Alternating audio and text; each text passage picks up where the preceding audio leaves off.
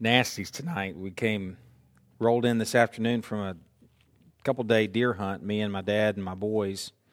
And um, my lesson was mostly finished, but not enough to really go home and take time to get cleaned up. So it's either be here with the with the uh, the gear and the deer blood on my pants, or not be here at all. So, well, or maybe be late, or no, be unprepared. I'd rather be prepared and have the goods. So, um, we are in Genesis. Let's go ahead and turn there.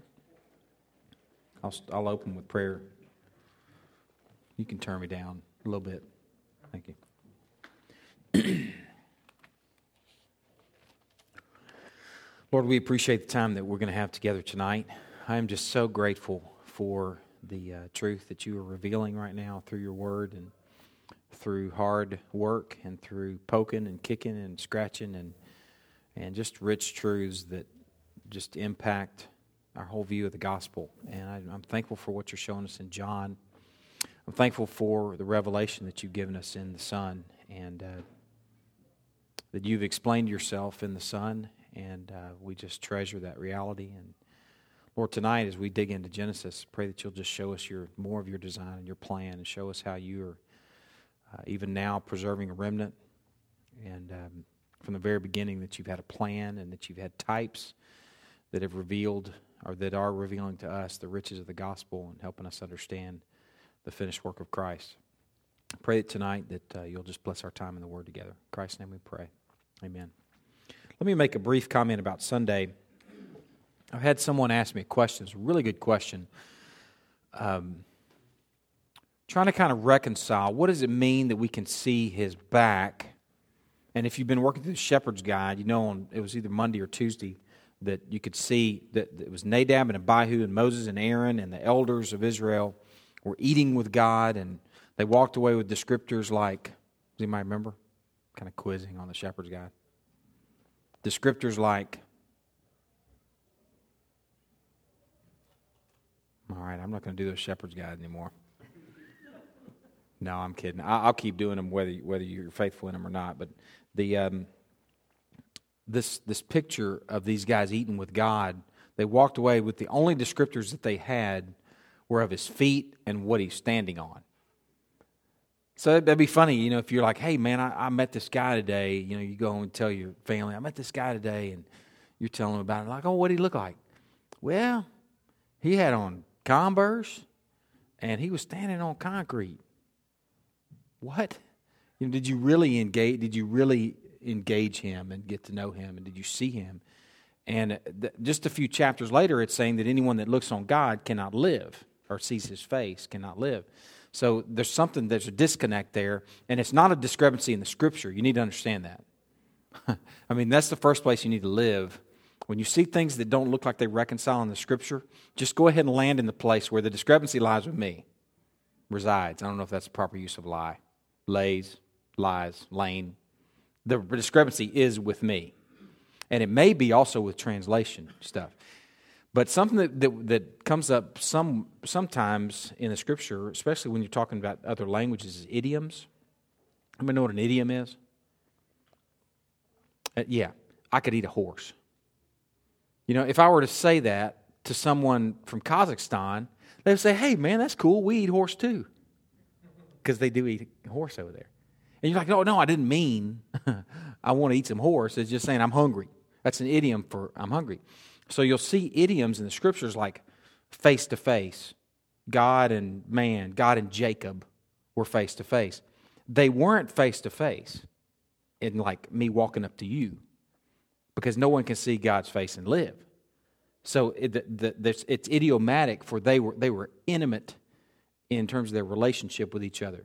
They knew each other, they engaged each other very intimately, very closely. And there are guys, and that's not something that, I, have just conjured up either. There are guys that study Hebrew, like they spend their whole life studying Hebrew. And you might think, well, if they're just studying the scripture, then you're kind of studying against itself and it's not really providing any extra information.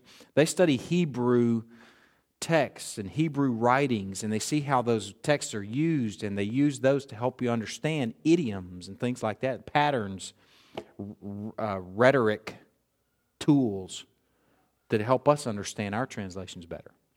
So that's not something that somebody just conjures up. Okay, so when you see things like that and you see what seems to be a discrepancy, just land in the place where, okay, I know that the word is true. don't, don't doubt that. And if things don't seem to line up, then it means that maybe these are different witnesses to the same event. Like the Gospels sometimes have things that seem like, hey, well, I thought this gospel said this, and this gospel said this. Like in one case, Jesus' head is anointed uh, with the nard. In another case, it's his feet. So which is it? Is one right and one wrong? No, they're both right. Is it possible to anoint head and feet? Yes. So that's just an example that you may have different witnesses to the same event that may have different reports that complement each other, not disagree with each other. I know, babe. I'm sorry. Um, I know. Well, I got the goods tonight, though. I got the goods right here. Um, so, y'all dig into that um, that shepherd's guide. I'm telling you now. Granted, it's not the only thing. I don't have my feelings hurt if you don't study the shepherd's guide. But I will say this: if you're a shepherd and you're not studying anything, I won't have my feelings hurt, but I will be urgent about that. There, are, there are tools out there. Your your Bible study class uh, that you're meeting with on Sunday mornings may have a guide that you're working through, or you may have a book that you're reading together as a family. Be intentional. The shepherd's guide is just one option for you. And it kind of goes with the Sunday's message. So it gives you something that you can kind of engage to help you help that find purchase. So that's just one thing. You won't hurt my feelings though. Okay, t- tonight we are in Genesis chapter, let's see here, chapter 4, beginning in verse 17. Basically, what we've engaged in chapter 4 so far has been Cain and Abel. And uh, if you were, if you were here last Wednesday, then you really um, you know what I'm talking about when I say that it was an incredible feast, an incredible treat Uh, for me. For the first time, reading the story of Cain and Abel, and for the first time, not identifying with Abel, which is the way I've read it my whole life. Well, I'm not a murderer. I must be Abel. You know, you, you identify with characters when you read something. You do. I mean, you, you connect with them. And I, all my life I've connected with Abel. But for the first time in preparation for last Wednesday, I said, oh no, I'm connecting with Cain. That's my story. And Abel, the blood of an innocent, dying. And then another one actually, through grace, surviving. I, Cain is my story. And then Abel is really a type of Christ. So we're going to pick up in verse 17. And what, what we're going to do tonight, hopefully, I think, I think we can go verse 17 all the way through chapter 5 tonight. We'll see. But what we're going to look at tonight is two family lines Cain's family line, and then the guy that replaced Abel, which was who? Seth. Y'all don't have to whisper. You can say it. Just Seth. Just come right on out and say it. Because you're right, whoever whispered it. so Cain and Seth, we're going to look at their two family lines. One line is going to be just kind of continuing that picture of Satan's offspring. That's why I wasn't there yesterday because I was hunting Todd. Yeah. The other line is Eve's offspring. Okay? Remember those two pictures Satan's offspring and Eve's offspring. And we're going to see a picture of those not walking with God and those who do. Okay? So, this thing that I, it's so funny because I was like, man, I don't know what we're going to do with these genealogical lists when you really just take the time and you take pen to paper and you start asking questions, you see these things start to emerge. So hopefully you'll see the treat tonight. Let's start in verse 17. Cain knew his wife, and she conceived and bore, bore Enoch. I say Enoch. Enoch. I hope you're okay with that. Uh, Christy, did you? Somebody laughed at me today. Scott or somebody for saying that. Enoch. When he built a city, he called the name of the city after the name of his son, Enoch. To Enoch was born Irad, and Irad fathered Mehujael, and Mehujael fathered Methushael, and Methushael fathered Lamech. And Lamech took two wives. The name of one was Ada, and the name of the other was Zillah. Ada bore Jabal. He was the father of those who dwell in tents and have livestock. His brother's name was Jubal. He was the father of those who play the lyre and pipe.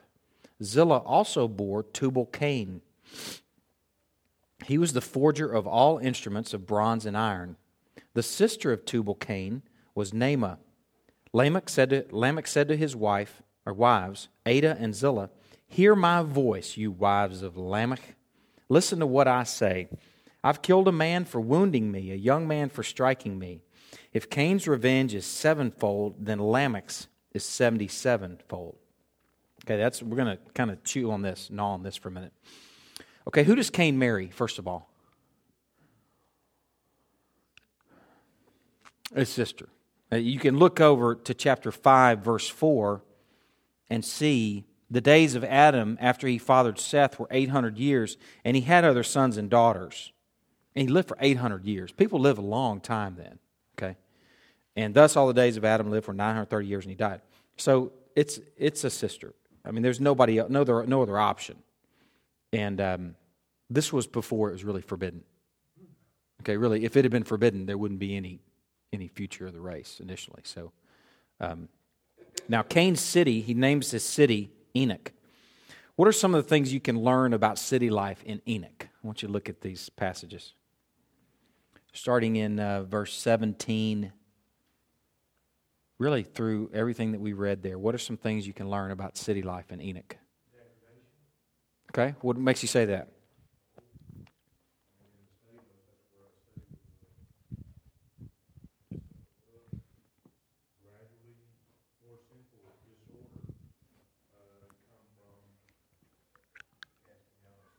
Okay. Okay, we're going to explore that. Okay, give me give me some other observations about Enoch life and life in the city there. It's there. there. There's there's some characteristics of Enoch there, and I'm not talking about Enoch the person. I'm talking about the city. Although I may be talking about some personalities. Okay, that's kind of a hint. I'm teaching you some some cool Bible study here too. Okay, there's music in the city. All right, and what what are the instruments? lyre and pipe. Okay? Lyre is the same thing as a harp, pipe is a flute. Okay? Flute. And they lived in tents. Okay? Or they, so they were making some tents. With city life, there may not be necessarily everybody living in the tents, but somebody's actually producing them, sounds like. Maybe um, uh, kind of an industrial industry, birth of industry there, maybe. Okay? That's uh, bronze and iron craftsmanship the birth of the Iron Age or Bronze Age, or they're all at the same time, right there at the in the city of Enoch. Huh? Yeah. Okay. There's murder going on in the city. Sounds like crime. Good. Yes, polygamy. Okay, we'll look at that in a moment too. What else do you see? What what is uh, Lamech's? What are his words there that he says? Hey, wives, let me tell you something. What, what, is, what does that look like? What is that? Yeah, it's boastful. What is it? Okay, but I don't mean the character of it. I mean, what is it in terms of prose, rhetoric, na- narrative? What is it? What type of writing is it? It's poetry. He got a poem, a revenge poem. It's the second poem in the Bible. What's the first poem? bone of my bone and flesh of my flesh. Esau. Where's that? That's Adam naming wife. Okay? That was the first poem. This is the second poem. So apparently we've got all kind of city things going on, birth of music and musical instruments, birth of bronze and iron craftsmanship, this really continuation of poetry. Uh, there's murder, um, maybe some sort of industrial produ- production going on. Uh, basically, this city, this Cain city here, Enoch, this city is symbolic of great civilizations with no God. Okay, you're going to see the way this thing unfolds. How do you know that? You're going to know that by the contrast with this other line that we're going to consider here in a moment Seth's line. Okay, when you contrast the difference between these two lines, between what's noteworthy in one line and what's noteworthy in another, by who lives long lives and who is spared a long swim behind a big ark. you know what I'm talking about there? You're going to get a sense of what's going on in different places and understand that this city is symbolic of the great civilizations that are void of God. Like ancient Greece.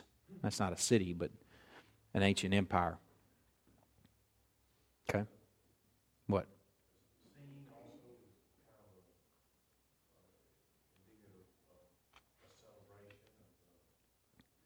Merriment. Yeah. Yeah, there's kind of a it's really a picture to me, it's a picture of all kind of things going on there. In each in and of themselves is not to be condemned. In fact, music is turned when turned Godward is is a form of worship. You know, the lyre and the the pipe can be used in worship. Um, the arts can be used in worship, but they can also become a god in and of themselves. And that's really what's taking place here when you see it in contrast to Seth's line. And also when you see it in contrast to what eventually happens to city in Genesis. All right, just hold that thought, be chewing on that as we look at a few things. With advancements of civilization comes violence, also the crime, murder, at the hands of Lamech, the poet. Okay? Now, do you remember where Cain settled? Remember the nod? Remember what nod means? Huh? Wandering, yeah. It's like he settled in unsettlement. it's weird. He settled in this place where he's actually uh, wandering. But the irony here is this place where he settled, he's planted a city. And I think that's worth kind of chewing on. Wait a second. He's, he's settled in, in the place of wandering, yet he's settled in a city, and he's about art, poetry, or his family line, and everything about him is about all these things that are void of God that's just wandering. It's just busyness. It's just a bunch of activity that has no, nothing, no character other than just wandering aimlessly. It's just the irony there as those things fit together. Though they, it reminds me of Romans chapter 1, though they knew God, they did not honor him as God or give thanks to him, but they became futile in their thinking, and their foolish hearts were darkened. Claiming to be wise, they became what?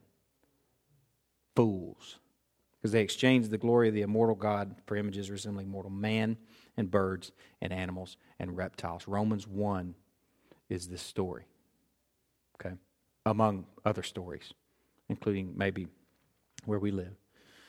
Okay, where does this city life move eventually in Genesis? I gave you a little tip there, a little hint to be chewing on, gnawing on. See what kind of Genesis readers you are. Where does city life move beyond the flood? Babel. Babel. Turn to, just kind of keep your finger in Genesis 6 and turn over to Genesis 11.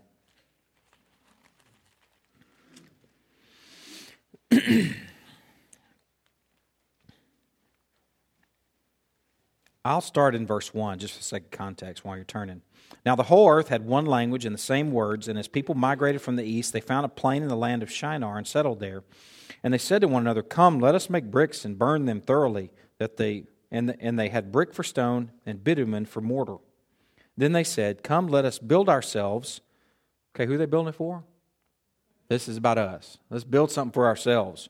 A city, there it is, and a tower with its top into the heavens, and let us make a name for ourselves. This thing is about them, lest we be dispersed over the face of the whole earth.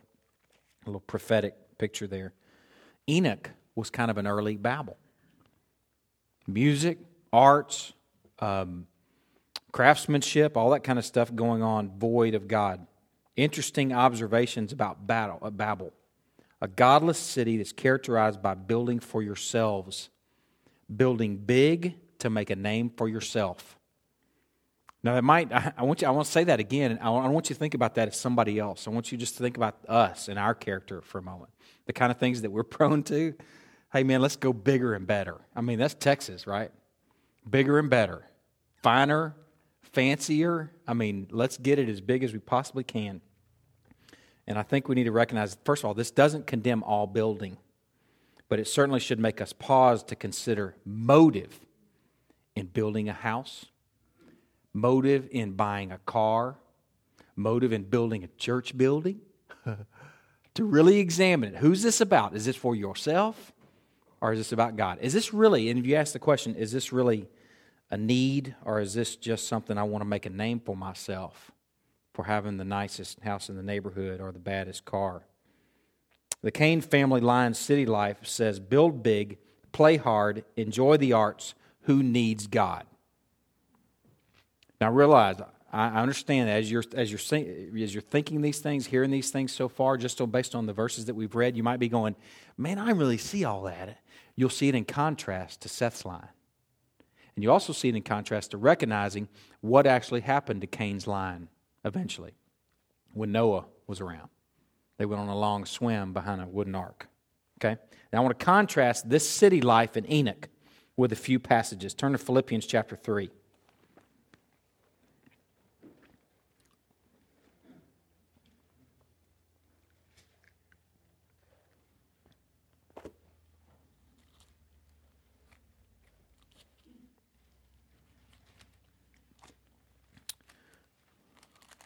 Philippians chapter 3, page um, 982.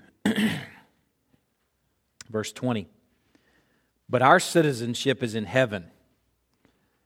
Now, this, this is not an isolated passage. I'm going to show you about five passages that are what are characteristic of the people of God. That would be characteristic of Seth's line, because there's no mention of big city building with Seth's line.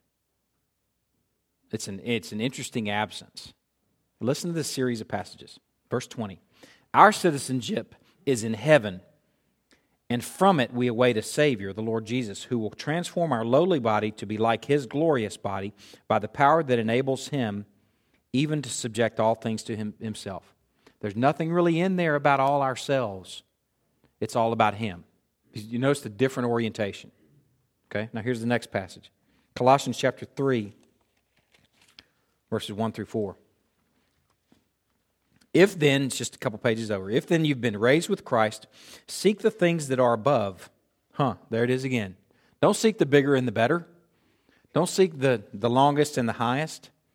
Seek the things that are above where Christ is, seated at the right hand of God. Set your minds on things that are above, not on the things that are on earth. Seth's line, lineage, people of God.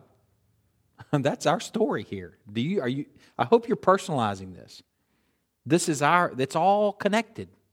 Seth's line and what we're seeing here. For you have died, and your life is hidden with Christ in God. When Christ, who is your life, appears, then you will also appear with him in glory. Turn to Hebrews chapter 11.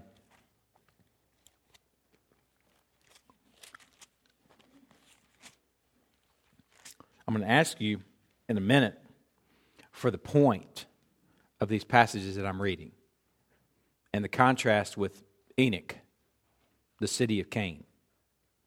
Okay? So be, be mindful of that as we read these last couple passages, all in Hebrews. Hebrews chapter 11, verse 10. For he was looking forward, this is speaking of Abraham, for he was looking forward to a city that has foundations, whose designer and builder is God. There it is again. Looking forward to a different city.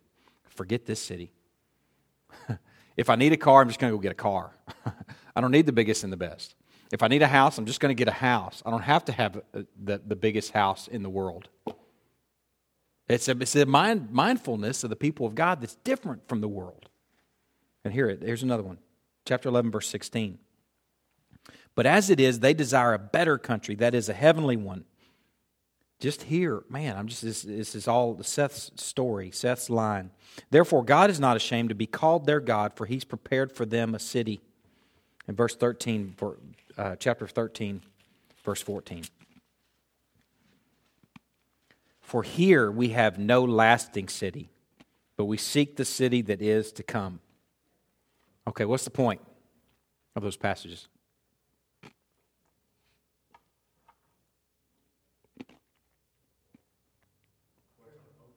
What's that? Okay. What about it? Treasure in heaven, treasure on earth. What, what, what are the people of God supposed to be about? Treasure in heaven. Okay, let's let's state the obvious, because let's enjoy that. Because let, we got to we got to it's got to hammer into us. we can hear it all day long and not be enough. Okay, what what's what are some other points?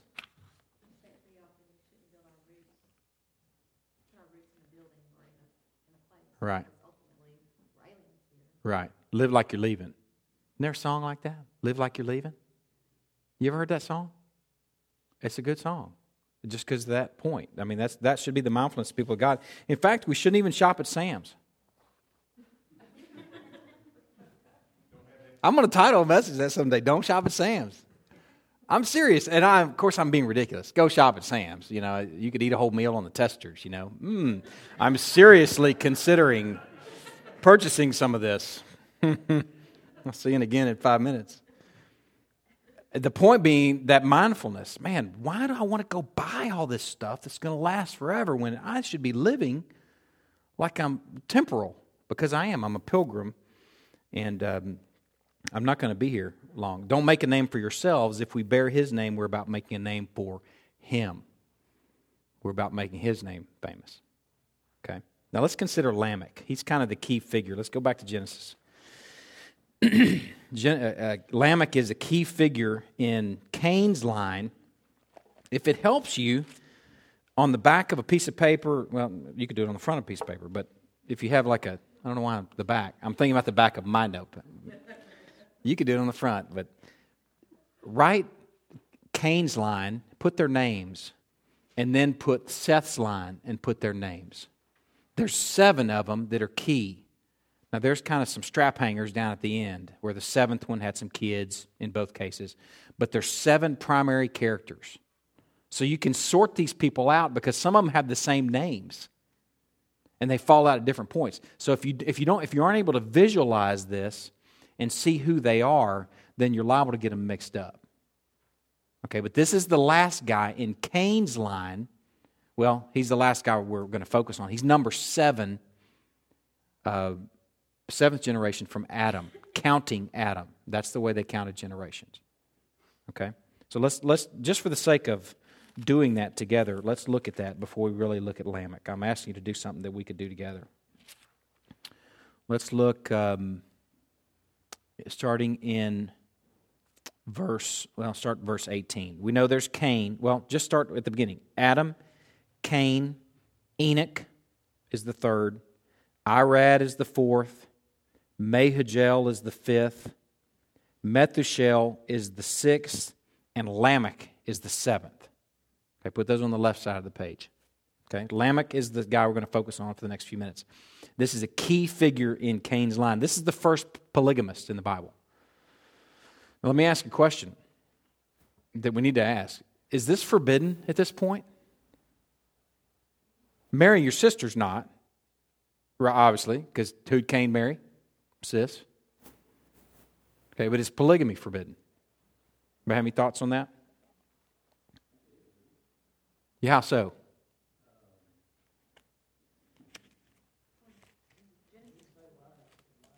Right. Right. Good answer. And y'all are that's that's good. Good answer. Chapter 2 verse 24.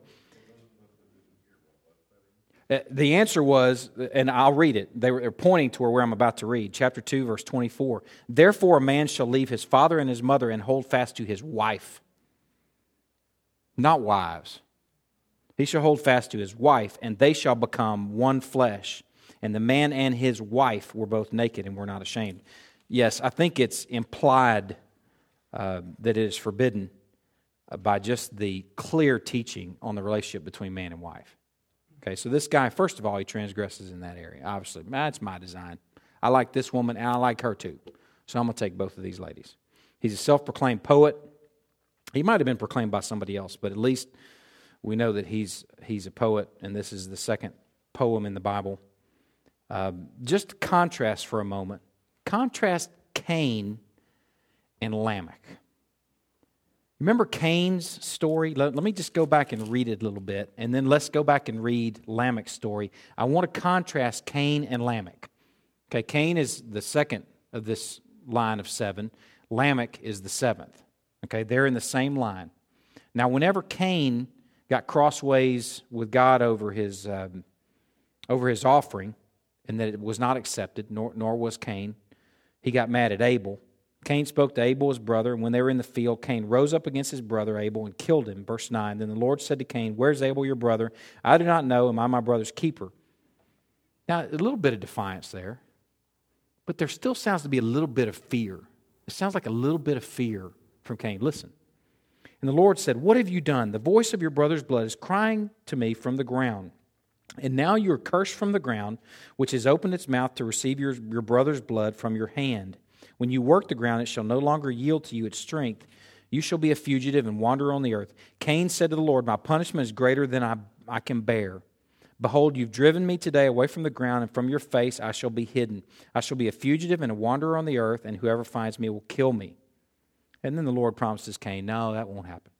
But there's still some element. Although Cain is just so obviously about himself, it's more remorse than it is repentance. It's not, Holy God, I've wronged you. It's, man, this is really going to cramp my plans for my future. You know, it's kind of a bummer that I'm not going to be able to do what I had set out to do. But there still seems to be, in the way he's communicating with God, some element of fear of the Lord. Now, contrast that with what Lamech says. These are the only words we have from Lamech. Adah and Zillah, hear my voice.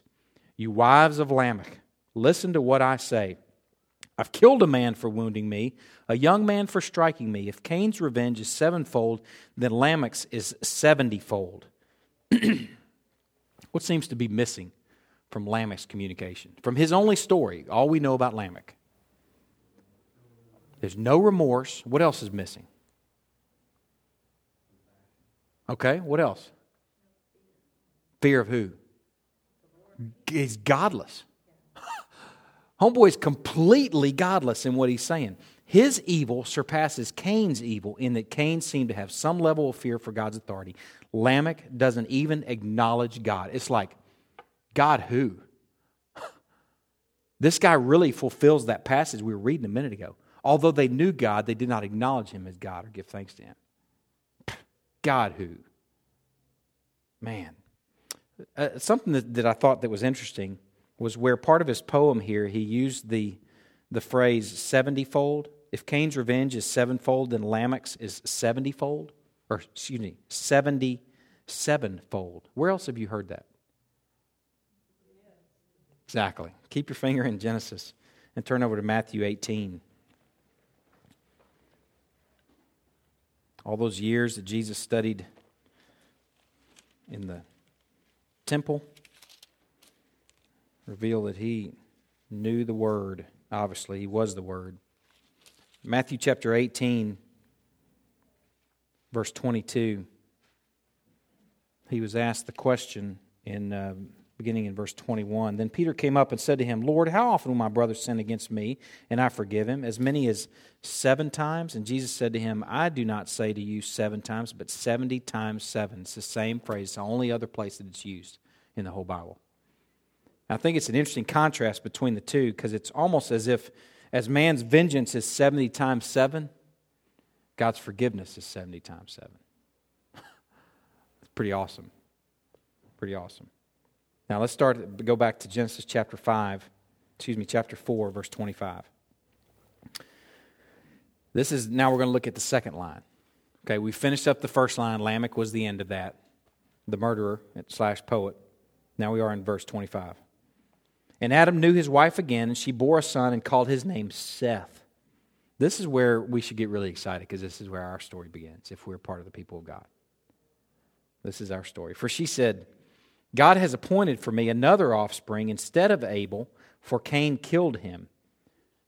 Do you remember what she said about uh, Cain when Cain was born? I've, she says, I, have gotten a man. Remember that? like, whoa, where'd that come from? How about that? With the help of the Lord, I've gotten a man, is what she said. Do you remember how? Uh, it's like, huh. Now, wait a second. I think the Lord is the one that provided that. Did any women go home and do that study comparing Hannah's prayer and Hannah's song and Mary's mag- mag- uh, Magnificat with um, Eve's words? Where they're all saying, God, you are the one that gives life. Where Eve is saying, with the help of the Lord, I've gotten a man. Now, notice the difference here. She says, God has appointed for me another offspring instead of Abel, for Cain killed him. She's not even in that. It's God, God did it. God appointed for me. And this is going to have something to do with his naming here in a minute. To Seth also a son was born, called his name Enosh. At that time, I guess if it's going to be like Enoch, it would be Enosh. At that time, people began to call upon the name of the Lord. That's a key, key verse right there for our line, for our story. At that time, people began to call upon the name of the Lord. If we were stuck with Cain's line, we'd be in bad shape. But there's hope for humanity in Seth's line. Here's a parallel people who began to call upon the name of the Lord. Now, what does that mean to call upon the name of the Lord? What do you think?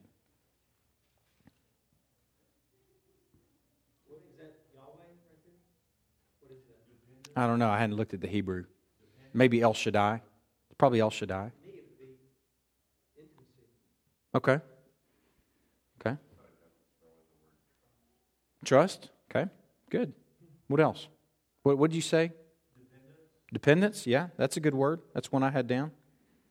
Helplessness, almost. Hmm. Call upon the name of the Lord. Lord, I need you today. I need you tomorrow. I need you this afternoon. Prayer. That's what the literal calling upon the name of the Lord is a people of prayer. That's why the people of God should pray because we're dependent, because we're helpless, because we're needy without Him, and we're calling upon the name of the Lord. Now let's ease into chapter 5. Really, if I were to kind of draw chapter lines, I would draw it right before verse 25 because this second line all kind of fits together. But let me give you just a brief introduction to chapter 5 because it's continuation of this second line. There's a connection here to the original intended creation because you'll see phrases like man created in the likeness of God. Okay, you're going to see a lot of language that you saw in the early creation story. This is sort of like, we have any golfers? Probably got a lot of golfers. Okay. Yeah, we like golf. I, I don't. Uh, I don't golf, but I know, I know there's a term that you use in golf when you've messed up and you want to try again. What's that term called? A mulligan. This is a mankind mulligan right here. It's not a God mulligan because God doesn't make mistakes. This was all part of his design. But this is a mankind mulligan where there's kind of a whole new people created, a whole new group of humanity. Starting in verse or chapter 5, verse 1. This is the book of the generations of Adam. When God created man, he made him in the likeness of God. Male and female, he created them, and he blessed them and named them man when they were created. Connection between these two verses and chapter 1, verses 26 through 28. Very similar language. There's connection between God and the first parents, Adam and Eve, and parents and their children. So the naming of offspring and the repetition of likeness and image tie all those things together. You remember what naming was a picture of? Whenever God named something, or whenever He let Adam name something, dominion and authority, those two words. So, what does it mean when you name your children? It means you have dominion over them. You have that's a scary word because we think dominate. Well, I don't want to dominate. Authority. you are their authority, and you have dominion. That's man. Shepherds should just go. Oh. I've been given dominion over this little micro earth called home. Mine's at 10510 Woodland Drive, a little micro earth that I've been given dominion over that I have an opportunity for Christ to be large, loose and at large up in that house. Man, what a cool, what a cool picture. I've been given dominion over three little kids. I don't mean domination sort of dominion. I mean authority in equipping them and in, in cultivating their little soil, soil their hearts. Okay? Let's look at verse 3. When Adam had lived 130 years, he fathered a son in his own likeness, after his image, and named him Seth anything strike you funny there? Yeah. Isn't that weird? It's almost like the relationship between God and Adam is now Adam Seth. I mean, Adam's not God, but he's just talking about dominion. As God named Adam, now Adam and Eve are naming their kids. I mean, you see the, the, the picture. It's kind of like it's starting over. It's the language of creation is coming, coming around all again. Now, who is Seth a picture of then, if that's the case? What?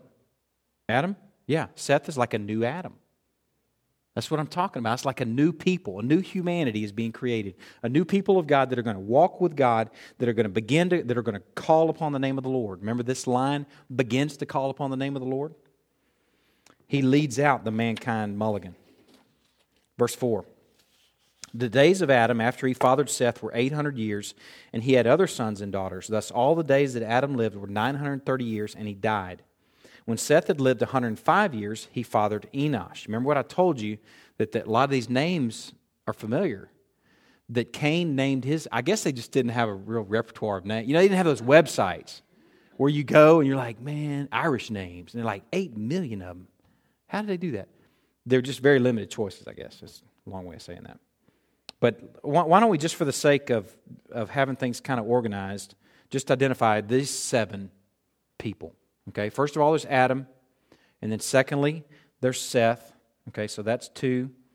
And Seth fathered Enosh. That's three. Enosh fathered Kenan. That's four. Let's see. Kenan fathered Mahal, Mahalel. Mahalalel. Golly. That's five. Mahalalel Father Jared. There's six.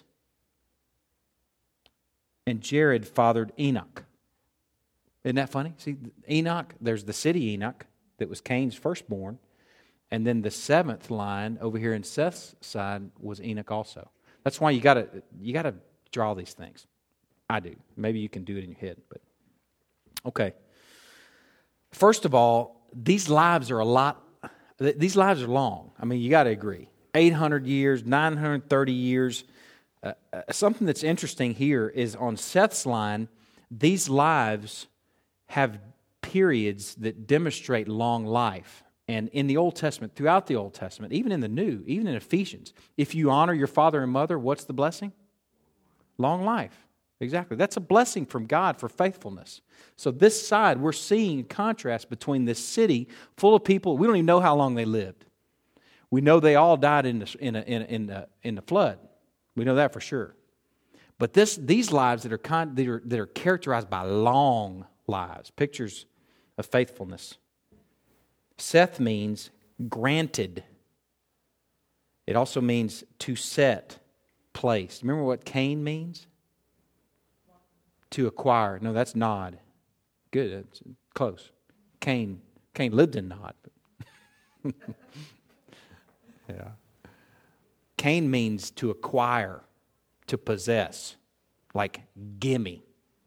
And Seth, on the other hand, means granted, to set, to place. Seth's son, his name is Enosh, means weakness. That'd be a bummer to name your kid weakness, wouldn't it? But that's actually kind of cool because weakness means a dependence on God. Weakness, you know, what a, what a weird, otherworldly sort of thing. I want to name my, child, my child dependent. Yes, my son dependent. He's, oh, oh yeah, and here's my other kid, needy. because they, they're urgently needing the Lord. Man, what a, what a great picture. Here's a note from a, a guy that I read regarding Enosh's name.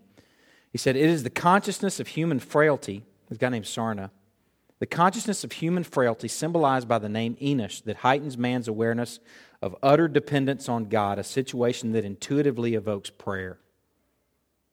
That should be the character of the people of God, like Enosh. So, I, some of y'all that are pregnant, okay, you may want y'all want may want to change the name to Zeke. We could change it to Enosh. What do you think? No. yeah, it's done deal with it. Yeah. All right, verse 7. Yeah, we're good. Seth lived after he fathered Enosh 807 years and had other sons and daughters. Thus, all the days of Seth were 912 years, and he died. When Enosh had lived 90 years, he fathered Kenan. He was just a babe when he had Kenan. Enosh lived after he fathered Kenan 815 years and had other sons and daughters. Thus, all the days of Enosh were 905 years, and he died. When Kenan had lived 70 years, he fathered Mahalalel. Mahalalel. Kenan lived after he fathered Mahalalel 840 years and had other sons and daughters. Thus, all the days of Kenan were 910 years, and he died. When Mahalalel had lived 65 years, he, he fathered Jared. Mahalalel lived after he fathered Jared 830 years, and he had other sons and daughters. Thus, all the sons of Mahalalel were 895 years, and he died. When Jared had lived 162 years, he fathered Enoch. Jared lived after he fathered Enoch 800 years and had other sons and daughters. Thus, all the days of Jared were 962 years, and he died. When Enoch had lived 65 years, he fathered Methuselah. Now, here's a key, key truth about this guy, the seventh, in, in contrast to Lamech. Enoch walked with God after he fathered Methuselah 300 years and had other sons and daughters. Thus, all the days of Enoch were 365 years. Enoch walked with God and he was not, for God took him. Now, what do we know about Enoch just from this passage? Okay, well, let's, let's take the phrases out of the passage. What do we know about Enoch? First of all, he walked with God. Now, this is a rare phrase. This phrase is not used often. It's used of Enoch, it's used of Levi, and it's used of one other guy. No? Elijah was another that was all, all of a sudden was not. You're close. Who? Noah. Yeah, yeah, Noah was the third one. That specifically it was said that walked with God. It's not just a picture of kind of a pious religious life either. It's a picture of a, uni- a unique, almost supernatural intimacy with God. Okay, that was Enoch. And then there was all of a sudden a time when he was not. Okay, I want you to think about that for a minute. It means he didn't die. All right, so in that case, he's a type of what?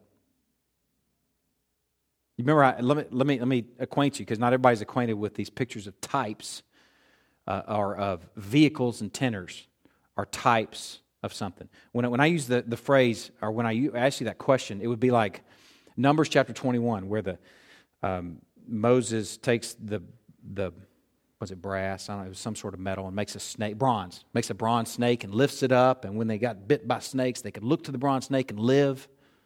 That's a type of what? Of the cross with Christ. Okay, that's, that's vehicle, and tenor is the cross and Christ. And these types, these vehicles and tenors are all over the Bible if we're just looking for them. And if we're just looking for God's redemptive character, we can see it over and over and over again. So if Enoch all of a sudden was not, and he didn't die, what is he a type of? Or who is he a type of? No?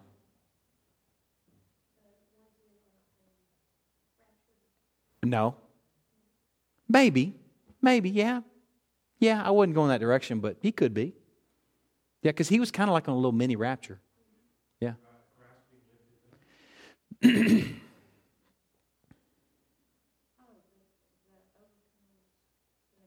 he's the type of us. Yeah, he's the type of believers. Because what, what's true of our death? Do we experience the sting of death? Keep your finger in Genesis and look over to 1 Corinthians. I want to show you a couple things in 1 Corinthians that I think are cool just to be mindful of as we're considering this this Enoch, where we can start to see ourselves and say, Ooh, that's me. 1 Corinthians chapter 15, verse 6.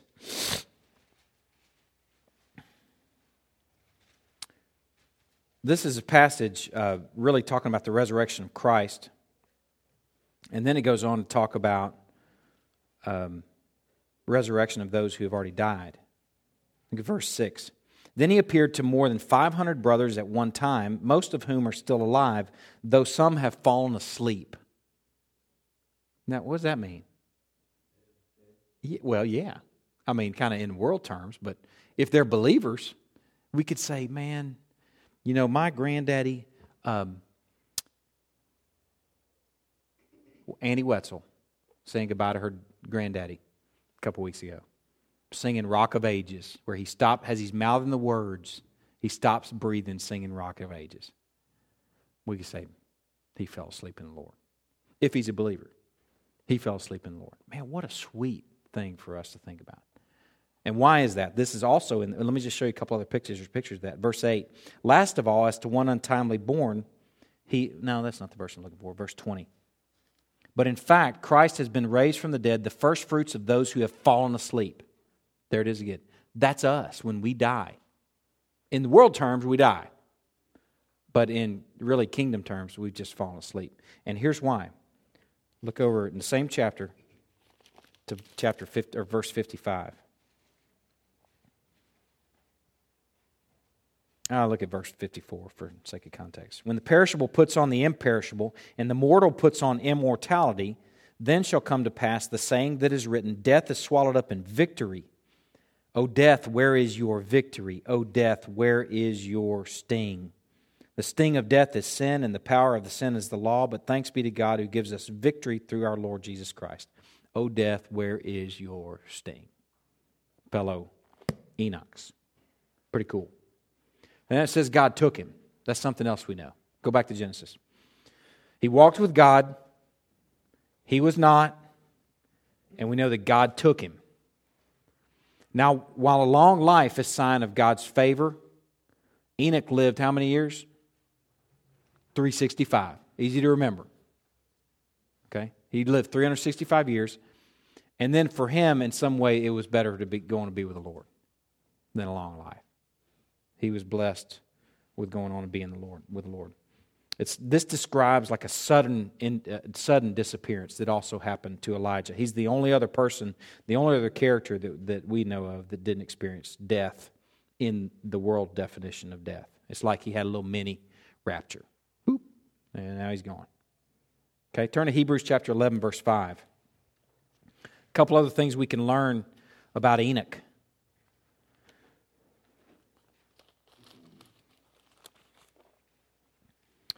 Hebrews chapter 11, verse 5 tells us by faith, Enoch, oh, page uh, 1007 of your Pew Bible.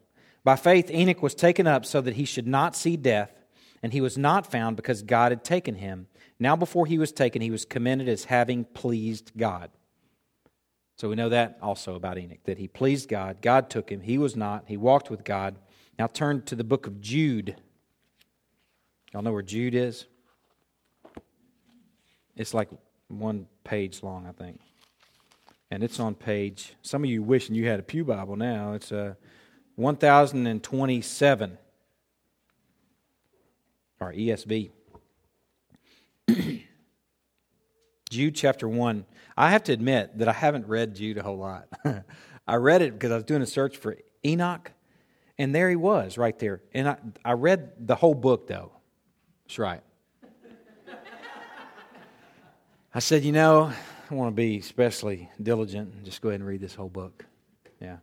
So in verse 14, oh, wait, in this, this book is like a catalog of Old Testament stories. This guy, Jude, I mean, he throws out everybody you can think of. It's amazing. And he uses them, it's like his language. He, he's speaking Biblish as he's writing the book of Jude. It's just one one story, one Old Testament character after another that he uses. But in verse 14, it says, It was also about these that Enoch, the seventh from Adam, there he is, prophesied, saying, Behold, the Lord came with ten thousands of his holy one, holy ones, to execute judgment on all and to convict all the ungodly of all their deeds of ungodliness that they have committed in such an ungodly way, and of all the harsh things that ungodly sinners have spoken against him. These are grumblers, malcontents, following their own sinful desires. They are loudmouth boasters, showing favoritism to gain advantage. Would you look at that? There he is, Enoch, referred to in the book of Jude. It's pretty amazing. And what he's right, what he's referring to actually is an apocryphal book, the book Enoch, which is, you know, our our, our people that have put together our Bible, our canon, didn't believe that it's inspired and there are often times that our writers refer, Paul refers to pagan writers, and it's just using their, their illustrations and their language, but it's not, it's not necessarily saying that they're inspired or that it's canonical, meaning that it should be in the Bible. So just the fact that Jude refers to it doesn't mean that Enoch should be in our Bible. But it could very, very well be true what he said, because apparently he may have been a prophet to some extent.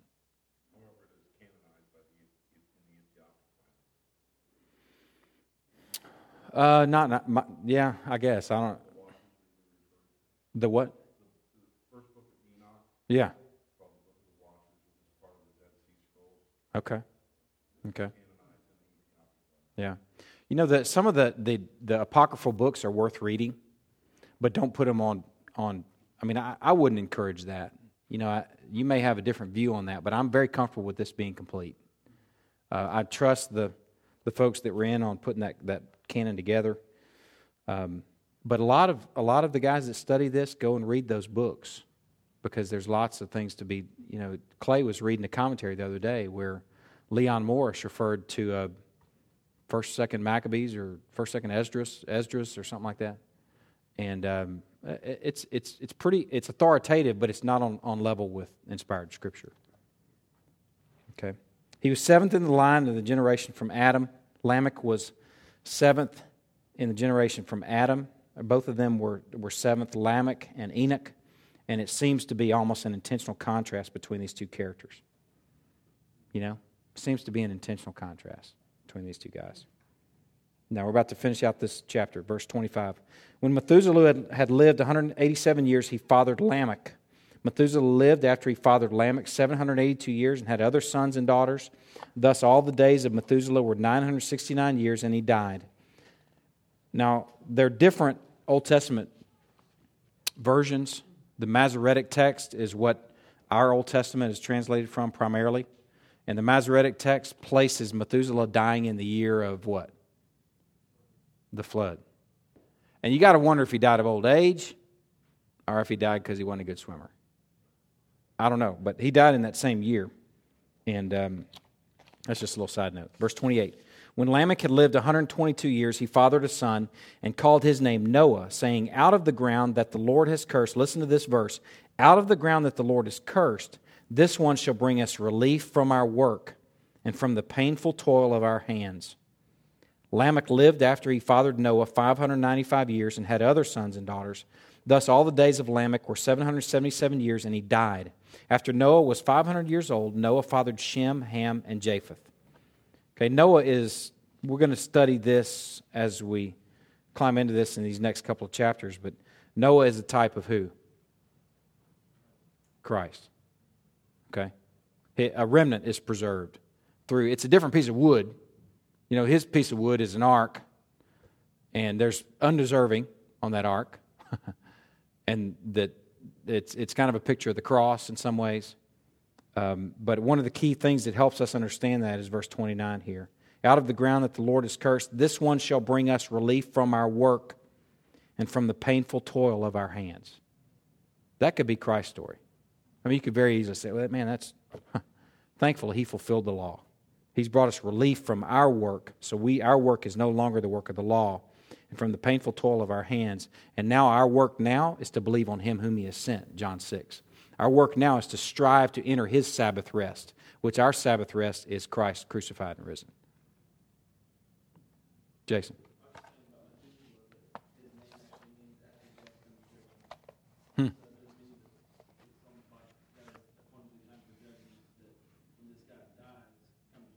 Oh, is that right?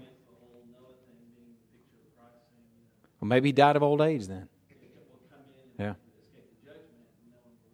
Yeah.